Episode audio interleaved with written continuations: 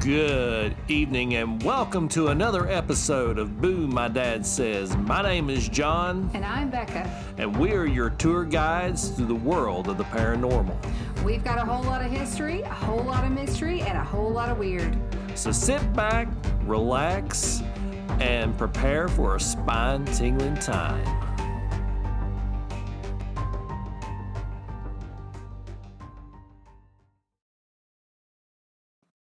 Well, good evening. How is everybody tonight? Howdy ho, neighbor Joe. So, dear, it was snowy today. It was so pretty. We actually got a snow day today, so I was able to catch up on a few things around the house. Made this yummy ginger chicken soup for supper tonight. Warmed my bones.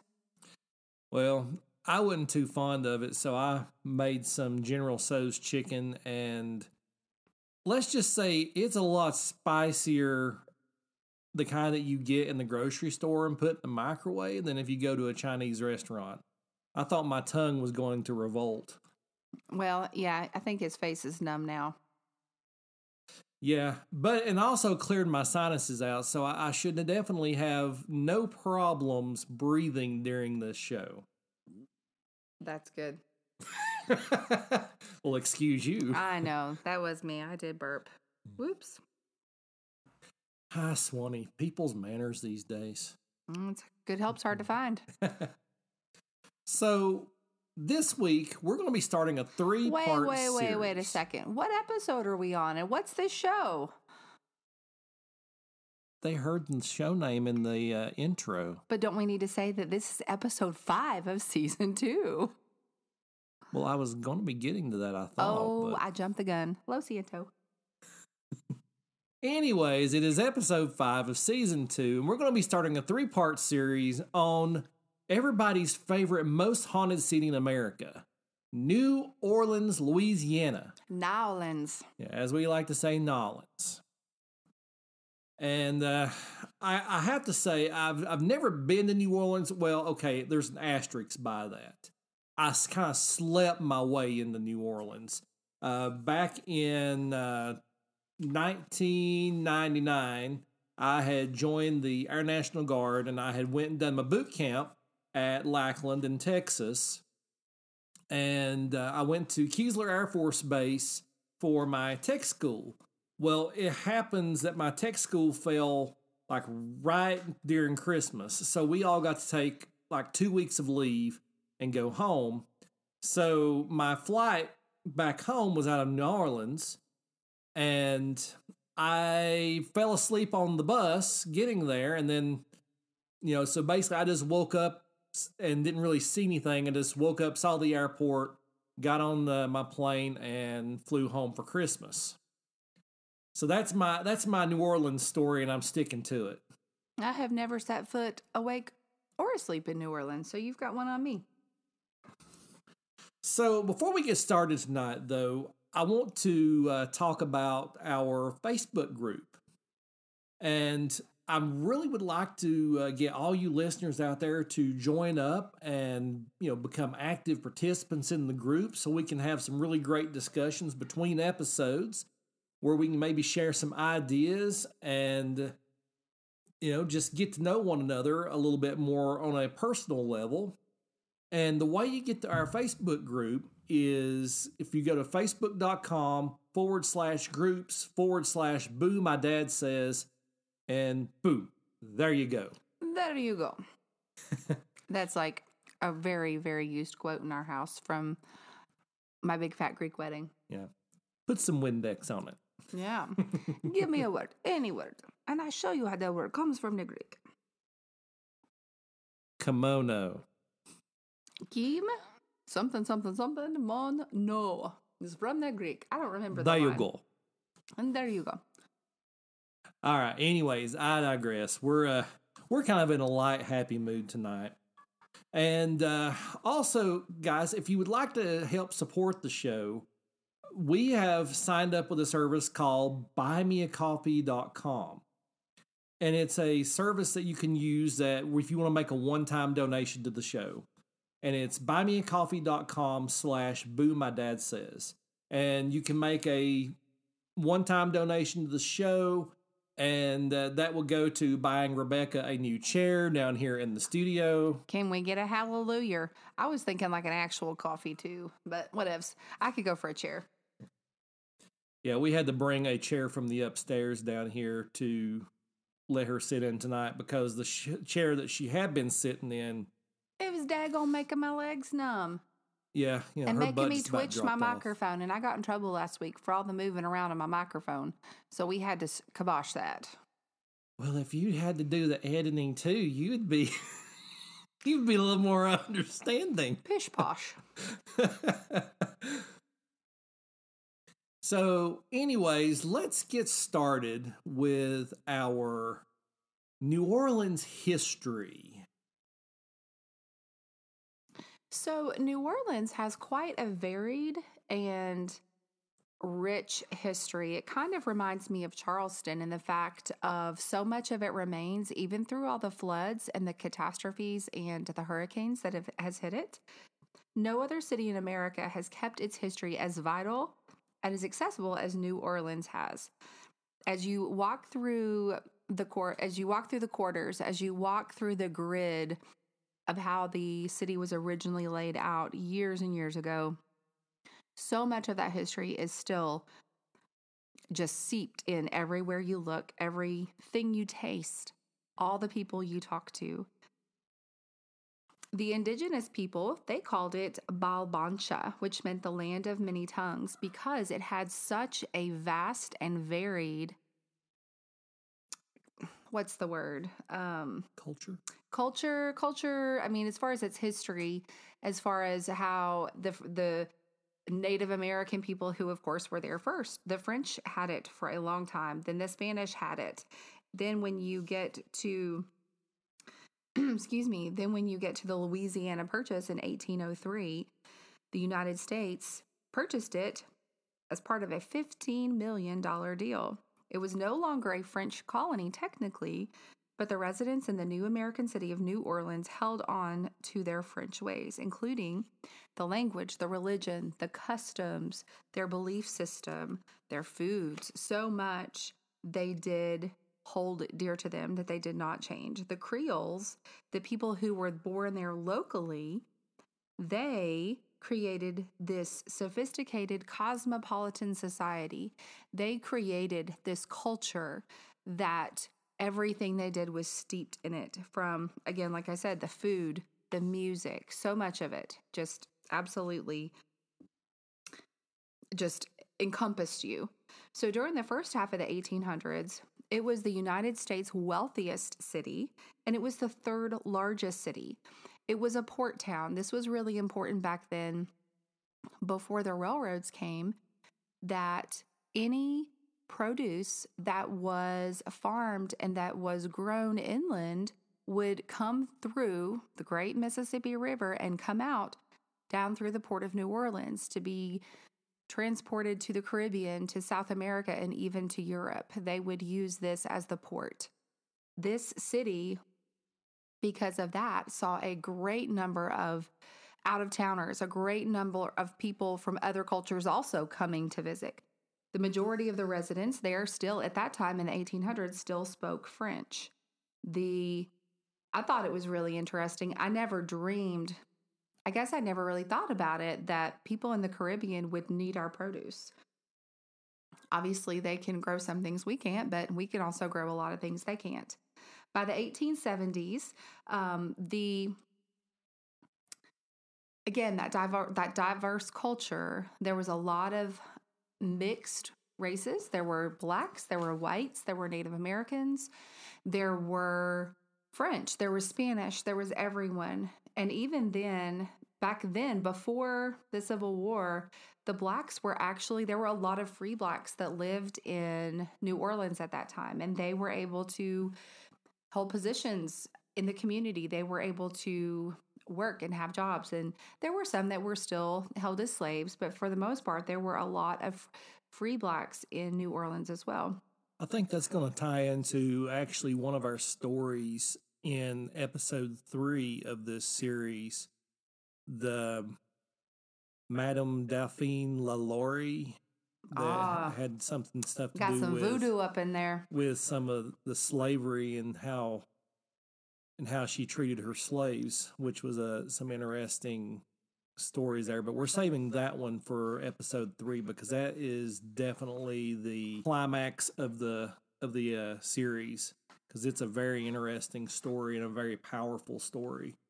Yeah, so because it was a port town, uh, that flow of goods that would happen between interior of the United States and the rest of the world and vice versa, it attracted smugglers and pirates and all sort of unsavory folk would be in the area.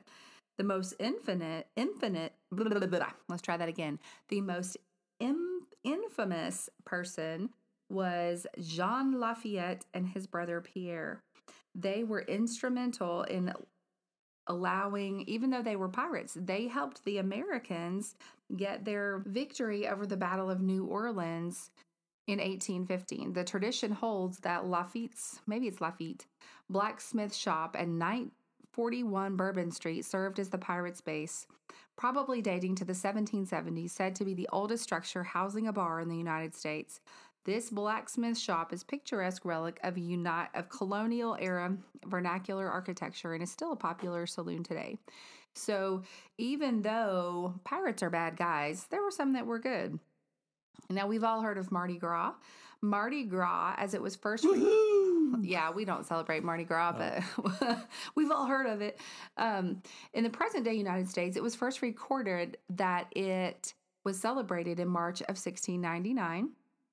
It was set up as the midwinter feast at, at Point de Mardi Gras. After that, the French colonists celebrated Mardi Gras in Mobile and following its founding in 1718 in New Orleans, mostly in the form of public festivity, private costumed balls.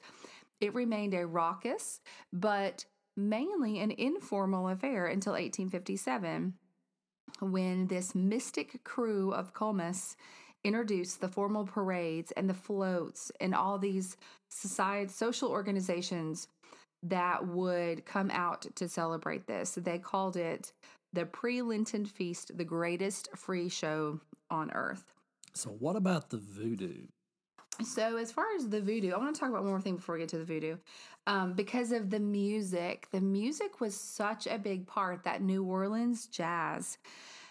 It it brings. I mean, I hear it in a movie. I see a clip of something, and I hear that, and I automatically. I'm like, I've never been to New Orleans, but I hear it and I automatically think that that jazz age in New Orleans also saw that rise of that literary community, that artistic community, the music, even the art, even the local artisans who would create pottery and clothing or weaving.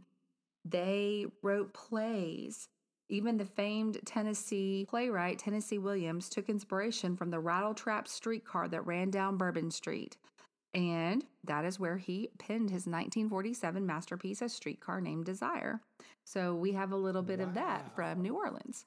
So I didn't know that about New Orleans. Now I knew there was a couple of movies there, like Interview with a Vampire.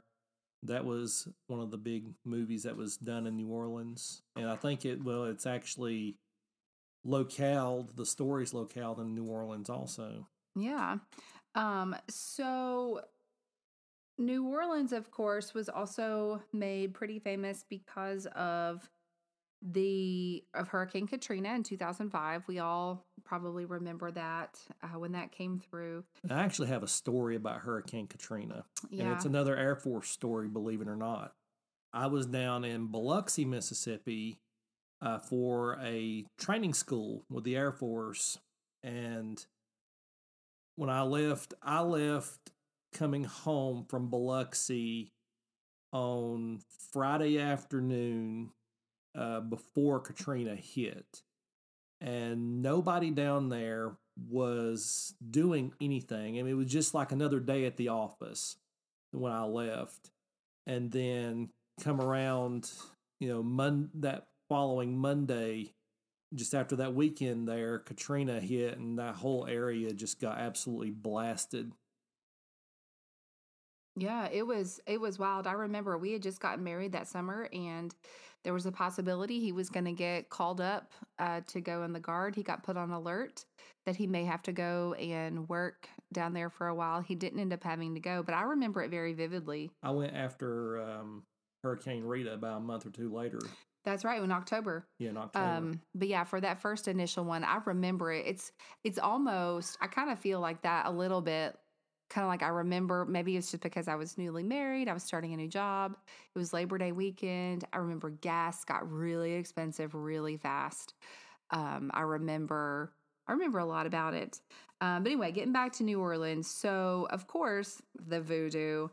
One of the things that New Orleans is best known for is the voodoo. I called the witch doctor, and this is what he said. Ooh ee, ooh ah ah, ting tang, walla walla bing bang. Anyway, um, but yeah, like that voodoo, it really is. It has been popularized, it has been commercialized in this past half century, century, but voodoo's roots in New Orleans are deep. There are priests and priestesses that still practice the religion, the actual religion of voodoo that came from the city, um, that came to the city from Africa and from the islands. The most important feast day of voodoo is St. John's Eve on June 23rd.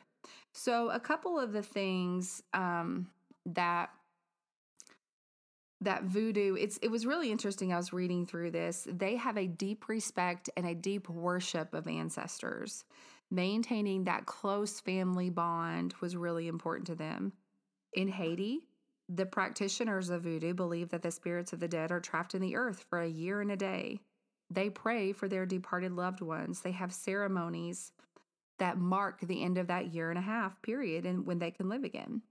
Outside of Africa, Christian and Catholic imagery and rituals blend with voodoo.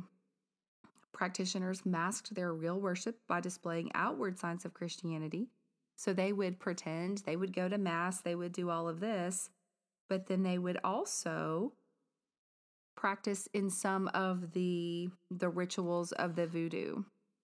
So one of the main aspects of the Louisiana voodoo, the New Orleans voodoo that makes it unique from the other strains is the reliance on the priests and priestesses who re- were regarded as the heads of the community by the families practicing it.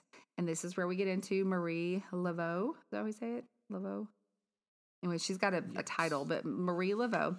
She um, she was one of the priestesses that we'll get into later. I found it very interesting too, as far as in New Orleans, Congo Square is what served as the gathering place for the enslaved Africans. It was a place reserved for the African traditions and expression of culture. Hundreds of people would form together for drum circles and for ceremonies. And even today, according to the research I did, if you go down to Congo Square, you can still see people participating and leading in some of these ceremonies. They had what they had, we all think of like the little voodoo dolls when you would put pins in them. And I actually read something about that um, where they had like a, the anti voodoo was hoodoo. And so the hoodoo dolls, and it was interesting. Why are you laughing at me? No, um, it's just funny. I'm just like voodoo and hoodoo. Voodoo it's and hoodoo. A... It was the anti voodoo. But of course, we think about voodoo, you would stick pins in your enemy. Well, voodoo was very much a religion of curses, of revenge, of coming after, of, of making it right. If something's been made, you know, if something's wrong, of fixing it, making it right. Well, the hoodoos they also had like the little dolls, like similar to the voodoo dolls, except that it was to give blessings to people. So it was kind of the kind of the the the anti voodoo. Um, and I may I'm, I'm, gonna try to research a little bit more about that, but I thought that was really interesting. Um, the other thing was the gris-gris is what they would keep. That's what was one of their like artifacts, one of their mystical objects. I guess, I don't know, an artifact, I guess is the best name for it. But it was oftentimes it was a little pouch and it was where you would hold whatever other sacred object you had that gris-gris it's it looks like gris gris but it's gree gree. um, but that gree gree would be often used to um, there i go use my um so sorry dear I get in trouble for my um. um, um, but anyhow, the the gree gree definitely played a big part in their rituals and in their belief system.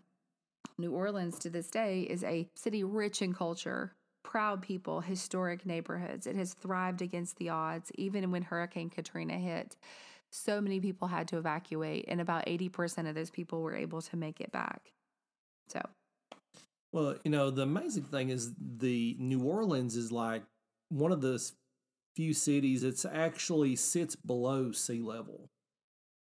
So that's why when a uh, hurricane comes through, you know, it gets blasted so hard was is because it's located below sea level. So when that storm surge comes in, you know, that whole town is flooded. And and also that's one of the reasons because it's below sea level that there's no really like hard ground for anything. So they have to bury their dead above ground in mausoleums. So speaking of the dead, let, let's move into why New Orleans seems to be so haunted.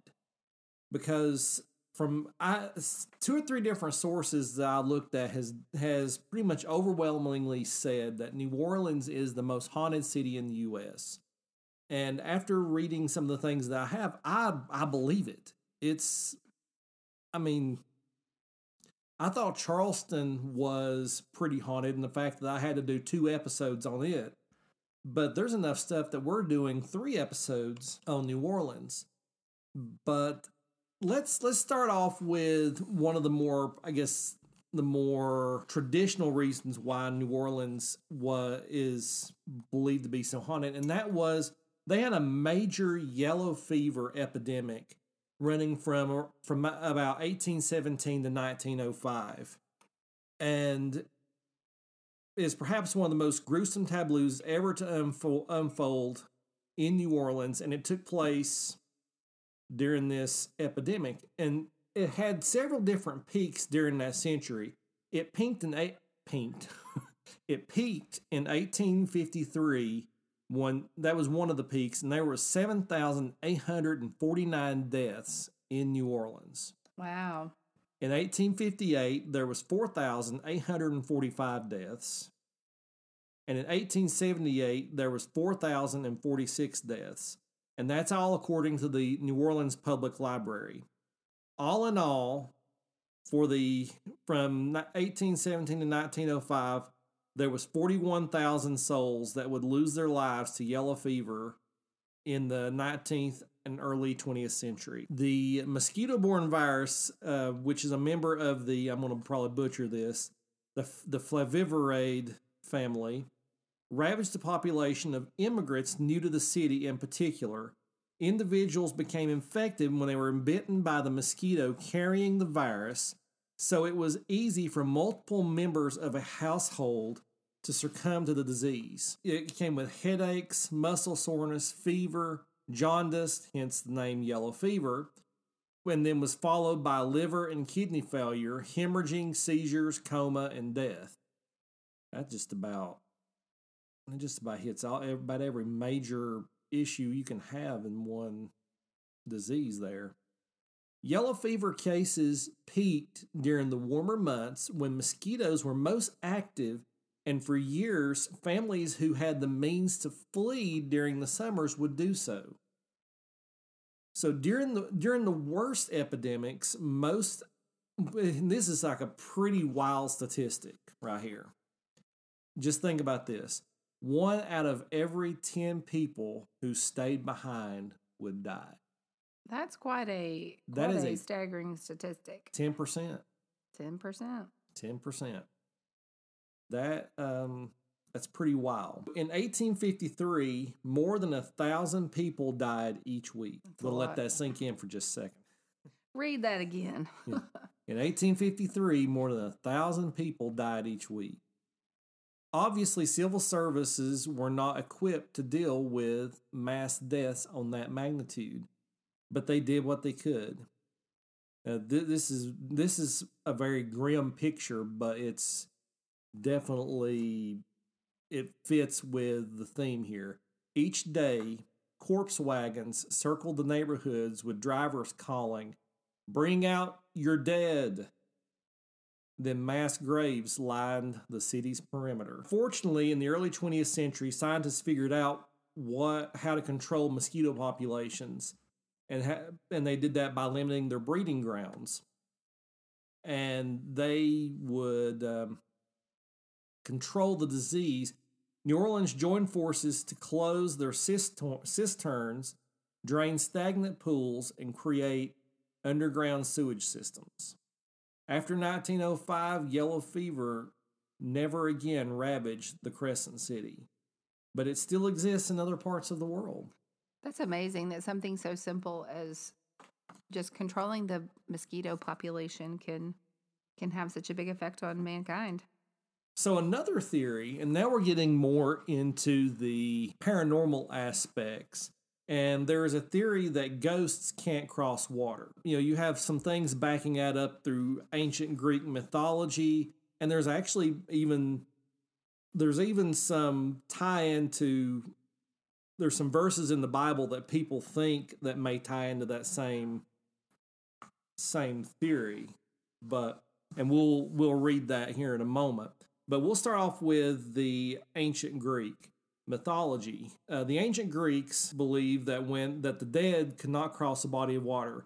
For the Greeks, the river Styx existed just for this purpose to keep the people who went down in the underworld with Hades uh, from crossing back over into, I guess, the overworld. And down in Hades, the domain of the underworld, the river Styx segregated the land of the living from the land of the dead. Within ancient Greek mythology, the deceased spirit could not pass over the river Styx unless they f- paid a fee to Charon, the ferryman. If it was the right fee, then off you went across the river into the underworld. On the other hand, if the fee given was not correct, Charon banned you to wander the banks of the river Styx for all eternity.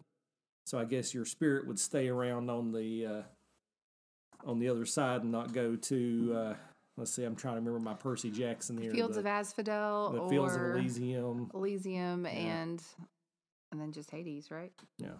Or no, Hades was the god. Well, let's see. Then there was uh oh, what was the pit? The Tartarus. Tartarus. Tartarus, yeah. Percy Jackson's. Here we go, bringing some literature in for you this week. Maybe we really it. do need to have that literature podcast. this could be totally taken on a context and the, the Bible says in Matthew chapter 12, verse 43, it reads, Within, when the unclean spirit is gone out of a man, he walketh through dry places, seeking rest and finding none. Matthew what? Matthew t- chapter 12, verse 43. And like I said, that could be taken out of some context because you sometimes you just you can't take just one verse out of the Bible. You need to kind of take the verses before and after to understand context. So Definitely. That's something I would have to I think I'll look into that this week yeah. and and see cuz I'm curious about that.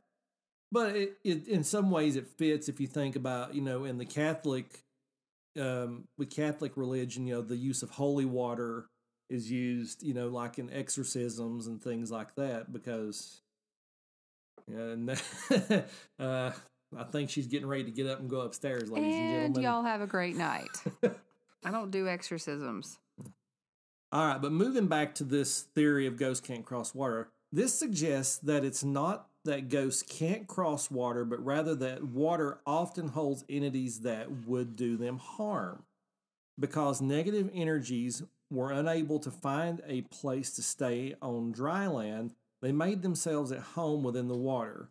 Ghosts would thus be unwilling to cross it in the worry that they would end up as food for a demonic entity. Well, snacky snack. Yeah. If you if you look at New Orleans and with eh, with that idea in mind, New Orleans is very surrounded by water. I mean, it's almost like it's in a bowl. You've got the I think Lake Pontchartrain just a little bit to the north. You've got the Gulf of Mexico oh. southern tip. You've got the Mississippi River on your west. So the only real dry land, and I mean, I'd have to look at a map, look at a map to kind of see how it is, but it's a it's a pretty soggy area. Now, the next theory that is out there, and then this is going way above my head into, uh, you know, I may have you may have to get Sheldon from The Big Bang Theory to explain this one, Oh no. but we're getting into string theory. So we're going to get pretty scientific here because we're going to be discussing the endless possibilities of string theory. So, string theory theorizes that there might be 11 dimensions instead of the usual four. Sweet Jehoshaphat. 11 dimensions. Yeah. The usual I can't four. keep up with my one dimension. uh, well, yeah, actually, you're keeping up with four, uh uh mm, I'm just on one. technically. Because uh, the four dimen- the four standard dimensions is height, width, length, and time. Oh dear. I don't know that I'm on all those four all the time. I'm definitely I, not on time. I was going to say that. You cut me off. Shut your face. So I, it's the joke this week. We had a two hour delay yesterday, and I'm still late with two extra hours. It is redonkadonk. So back to the string theory. It's possible that the ghostly plane also exists on the earthly plane, which explains the randomness of paranormal activity. Countless of scientists have argued variations of thre- string theory. If one uh, one person said if string theory is true, if there are infinite universes and infinite possibilities, what if spirits are bleeding into our dimension? So are they saying that they're still alive in another dimension? Uh, possibly. And, or that they died in another dimension and that they're just but it's more like the uh, the, the ghost dimension is is another dimension. But there's so there's, a- 12 dimensions. I don't know. Explains like, and we're going to go up and hit Gettysburg for a second. String theory possibly an explanation for residual energy. In Gettysburg, for example, there are there are countless reports about ghostly soldiers which have been spotted only chest high, weeding through the ground. It's relatively well known that the soil level during the 1860s was much lower than it is now, which could explain why we see these spirits only from their chests up. Hmm. Erosion. We're getting into some science too. Well, I wouldn't say erosion. I mean, it's the soil? Well, it's, it's deeper than it was. Extra erosion. and then going back to voodoo and other occult practices that uh, is practiced in New Orleans. I mean, you've got you know like voodoo, witchcraft, belief in vampires. You know, there are several. Team Edward. Sorry. Again, the literary. My bad. Although some people wouldn't really consider Twilight literary. Whatevs. It was a fun teeny bopper book. Go ahead. Yeah, I kind of enjoyed the movies. I mean, they're fun to watch if you're there with me. Oh, they're fun to watch. I remember being um, eight and three quarters of a month pregnant with my last child, and I went to see it on opening weekend. And I ran into a lady from our pediatrics office. She's like, "I'm gonna be seeing you in a few days," and she did. It was like three days later he was born. But yeah, I was there with a bunch of teeny boppers, looking like a whale, pregnant as a horse. It's good times. Definitely, uh, definitely packing a basketball. Team Edward? No, dude, I was a whale. Don't you remember? I was not one of those cute little basketball girls pregnant. I look like a friggin' sumo wrestler. I still remember that picture of you pregnant with Brady and your dad put a basketball under his No, he put a watermelon under his shirt. What was it? Was it? it was a watermelon? Okay. We looked pretty similar. It was it was fun picture though. There is definitely a lot of reasons New Orleans could be haunted. I could go into even more, but I think that that's uh, for for the sake of time. I think we're going to move on to a couple of our haunted locations. We're going to do a couple of cemeteries tonight, but and and we also have a personal listener story that we we can uh, that we're going to be doing tonight. I'm actually handing that story to Rebecca right now. I'm There getting we the- go. I'm Fresh getting the off the stink eye. press. I'm getting the stink eye this time. Hot off the press. So the first cemetery that we're going to talk about is the uh, Saint Roch Cemetery, and a little bit about the history of Saint Roch. It was founded by Reverend P.L. Thevis in 1874 during uh, one of New Orleans yellow fever outbreaks. The uh, patron saint of epidemics is Saint Roch. So there you go. There's a little bit of trivia. Saint Roch was prayed to and asked to protect the people in New Orleans during this epidemic. When nobody from Reverend from the Reverend's church, and we're talking Reverend P.L. Thevis here, died of yellow fever, Thevis found this hmm. cemetery as part of his promise to St. Roch. He promised that if St. Roch would keep his people safe, he would build a chapel to St. Roch. This chapel is now inside of St. Roch Cemetery. Now, today, St. Roch is one of the least visited large cemetery in New Orleans, but any given day, you can go there and find yourself pretty much by yourself. Maybe this is why there is a number of ghosts associated with this cemetery. Ghosts seem to prefer to be left alone sometimes. But we're going to be talking about just two different ghosts. And the first one is a ghost dog. And he's actually possibly the most famous ghost of this cemetery is this ghost dog, which um, another funny story about St. Roch, I wouldn't say funny story, but he's also the patron saint of dogs. There's a patron saint of dogs? Yeah. End of epidemics. Oh. Yeah. The ghost dog of St. Roch Cemetery is described as an unnaturally large black dog, and it has been captured in pictures and video.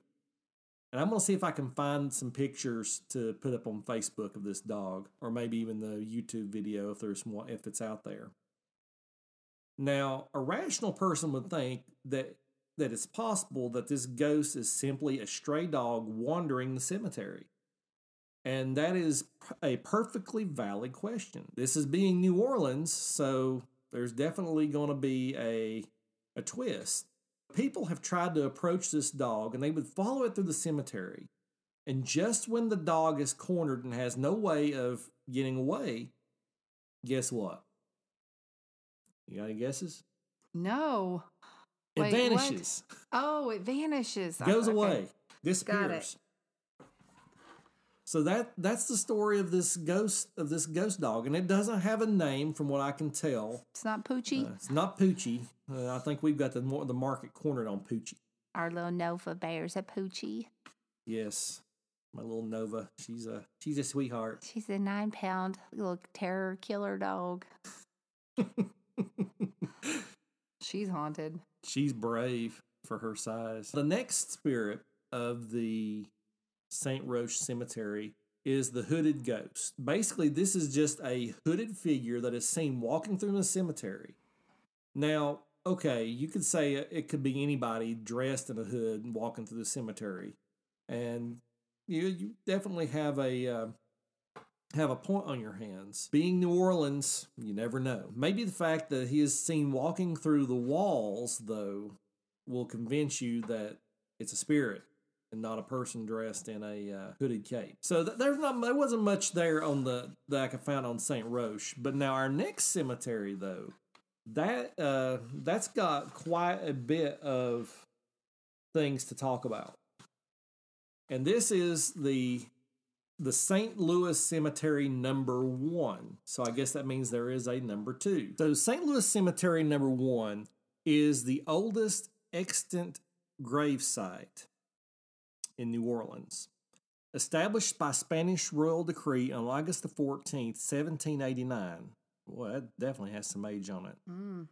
The uh, St. Louis Cemetery Number One remains the oldest cemetery that locals and tourists alike can visit. It's also considered one of the most haunted cemeteries in all of the United States, which makes sense because New Orleans, being the uh, most haunted city in the United States, you would have to think it would have the one of the most haunted cemeteries as well. The uh, cemetery itself holds 700 tombs and over a hundred thousand dead.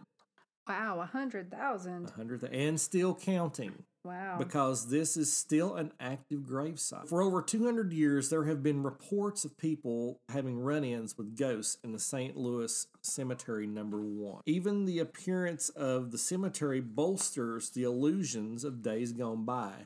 And I'm going to post a picture of this cemetery on uh, Facebook for you guys to see because I gotta admit that this thing is just like right out of a scary movie.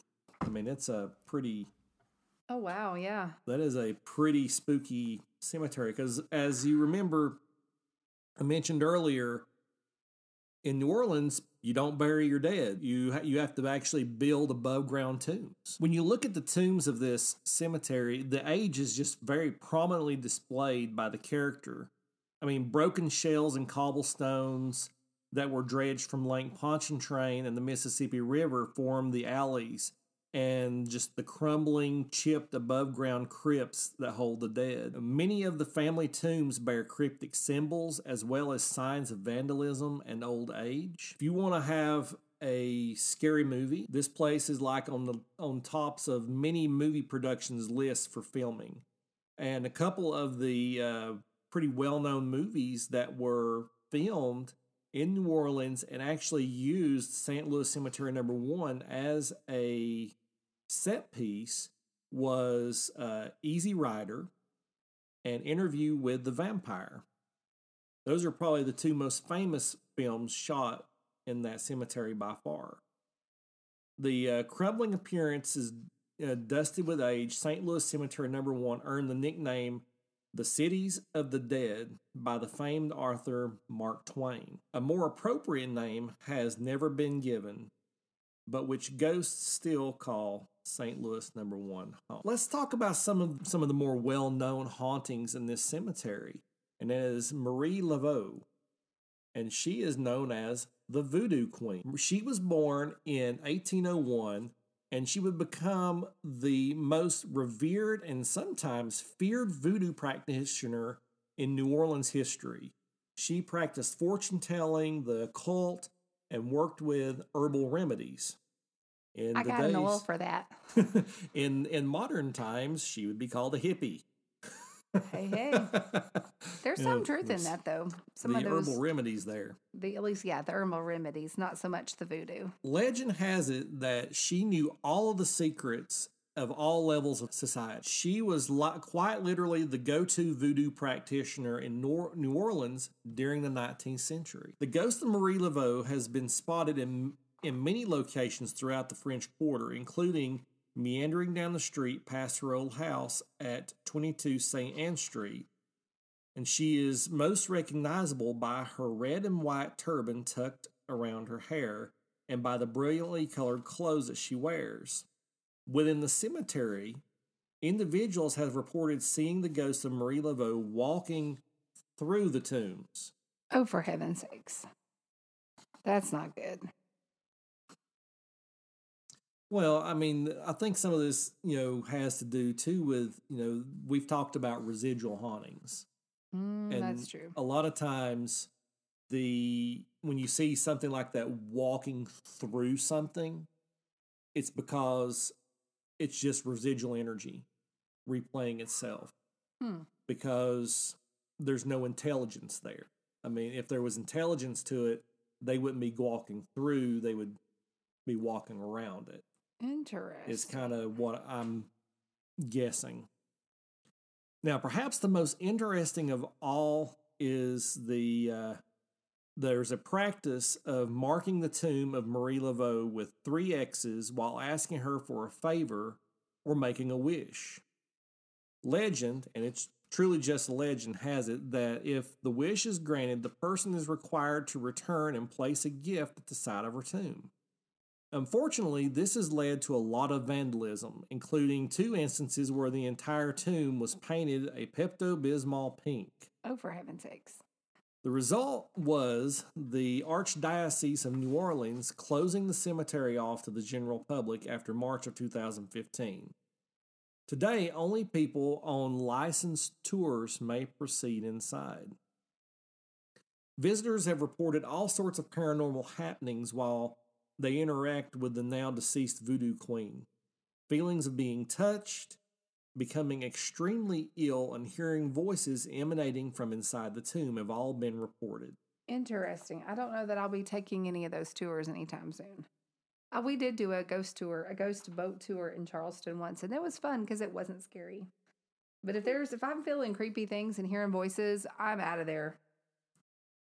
Our next ghostly inhabitant of uh, St. Louis Cemetery number one is the spirit of Henry Vignier. And Vignes. Vignes. Vignes. I figured I would probably uh, mispronounce that, even though we sat there and had Google pronouncing it for us a minute ago. The uh, but his story it's rather a tragic story if you when you look at this though. He was a sailor during the 19th century, and he had no true home to speak of. He was a nomad, kind of like you, dear. Hey, listen. I like to move. Anyways, he was a nomad, traveling here and there and sailing on the high seas in New Orleans. He made his home at a local boarding house, but he was constantly worried about his important papers while away from the Crescent City.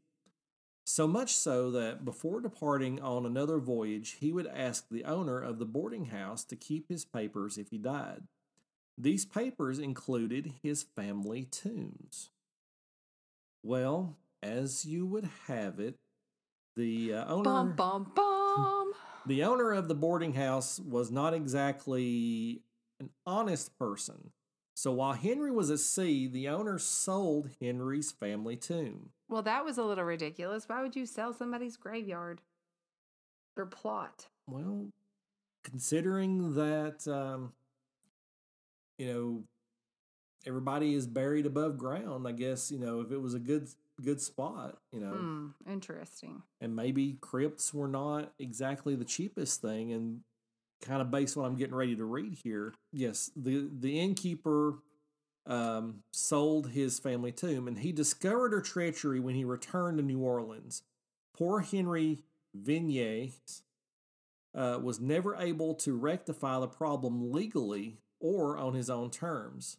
Shortly after his return, he fell ill and died. But as his tomb had been sold, there was no money to build another.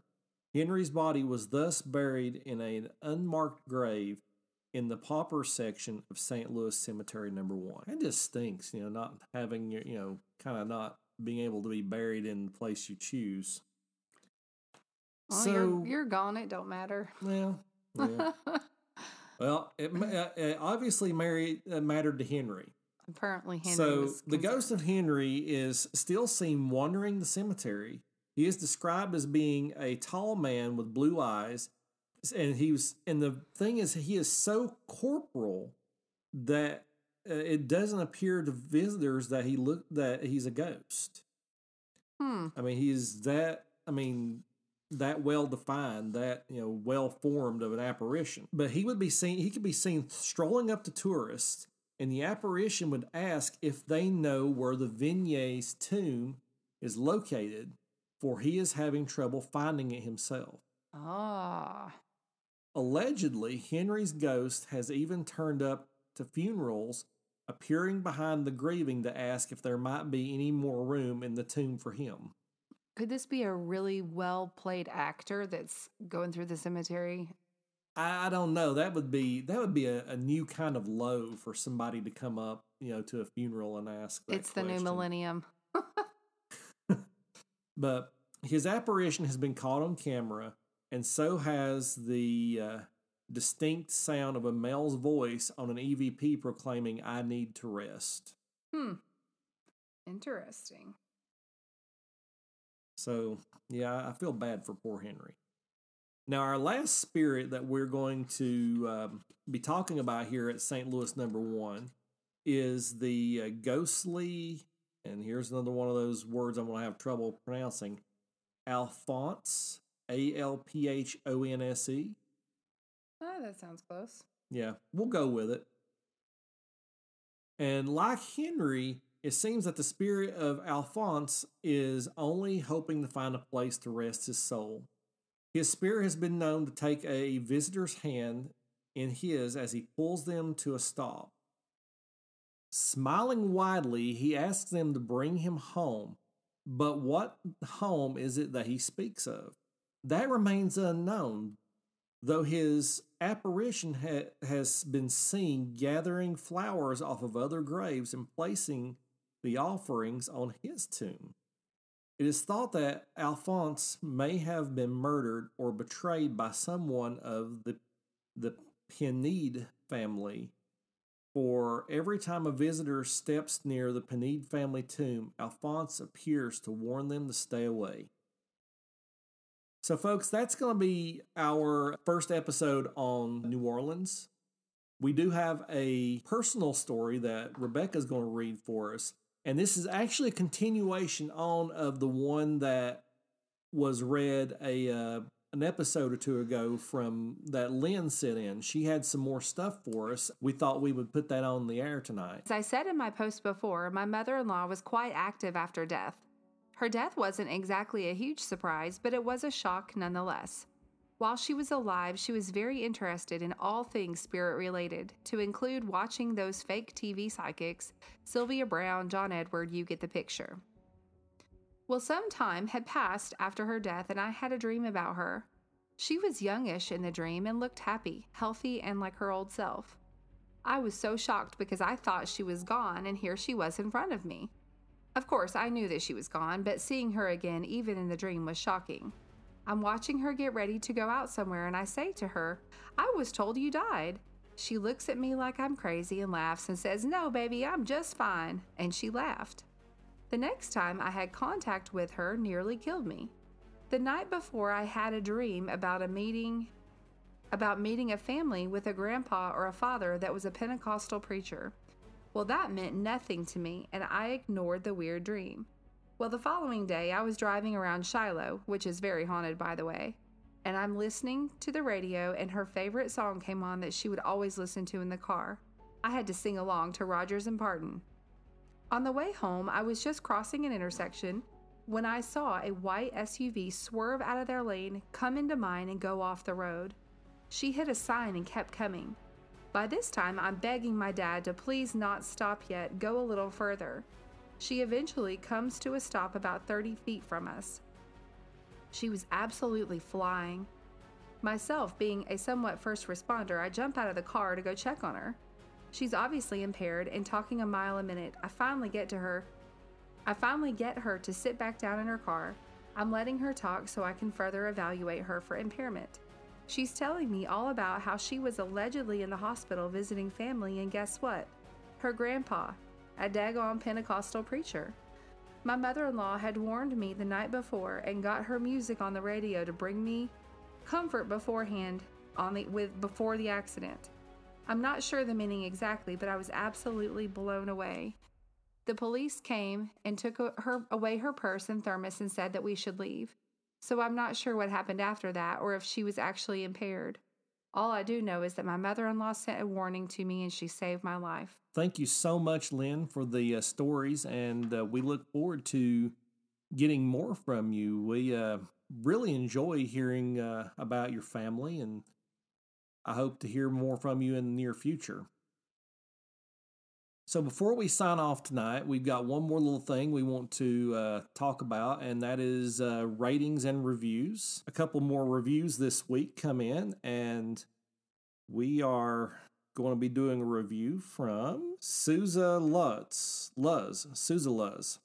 Thanks for putting out great content. Love it and I think that's the only new uh, new review that we've got this week. But thank you very much.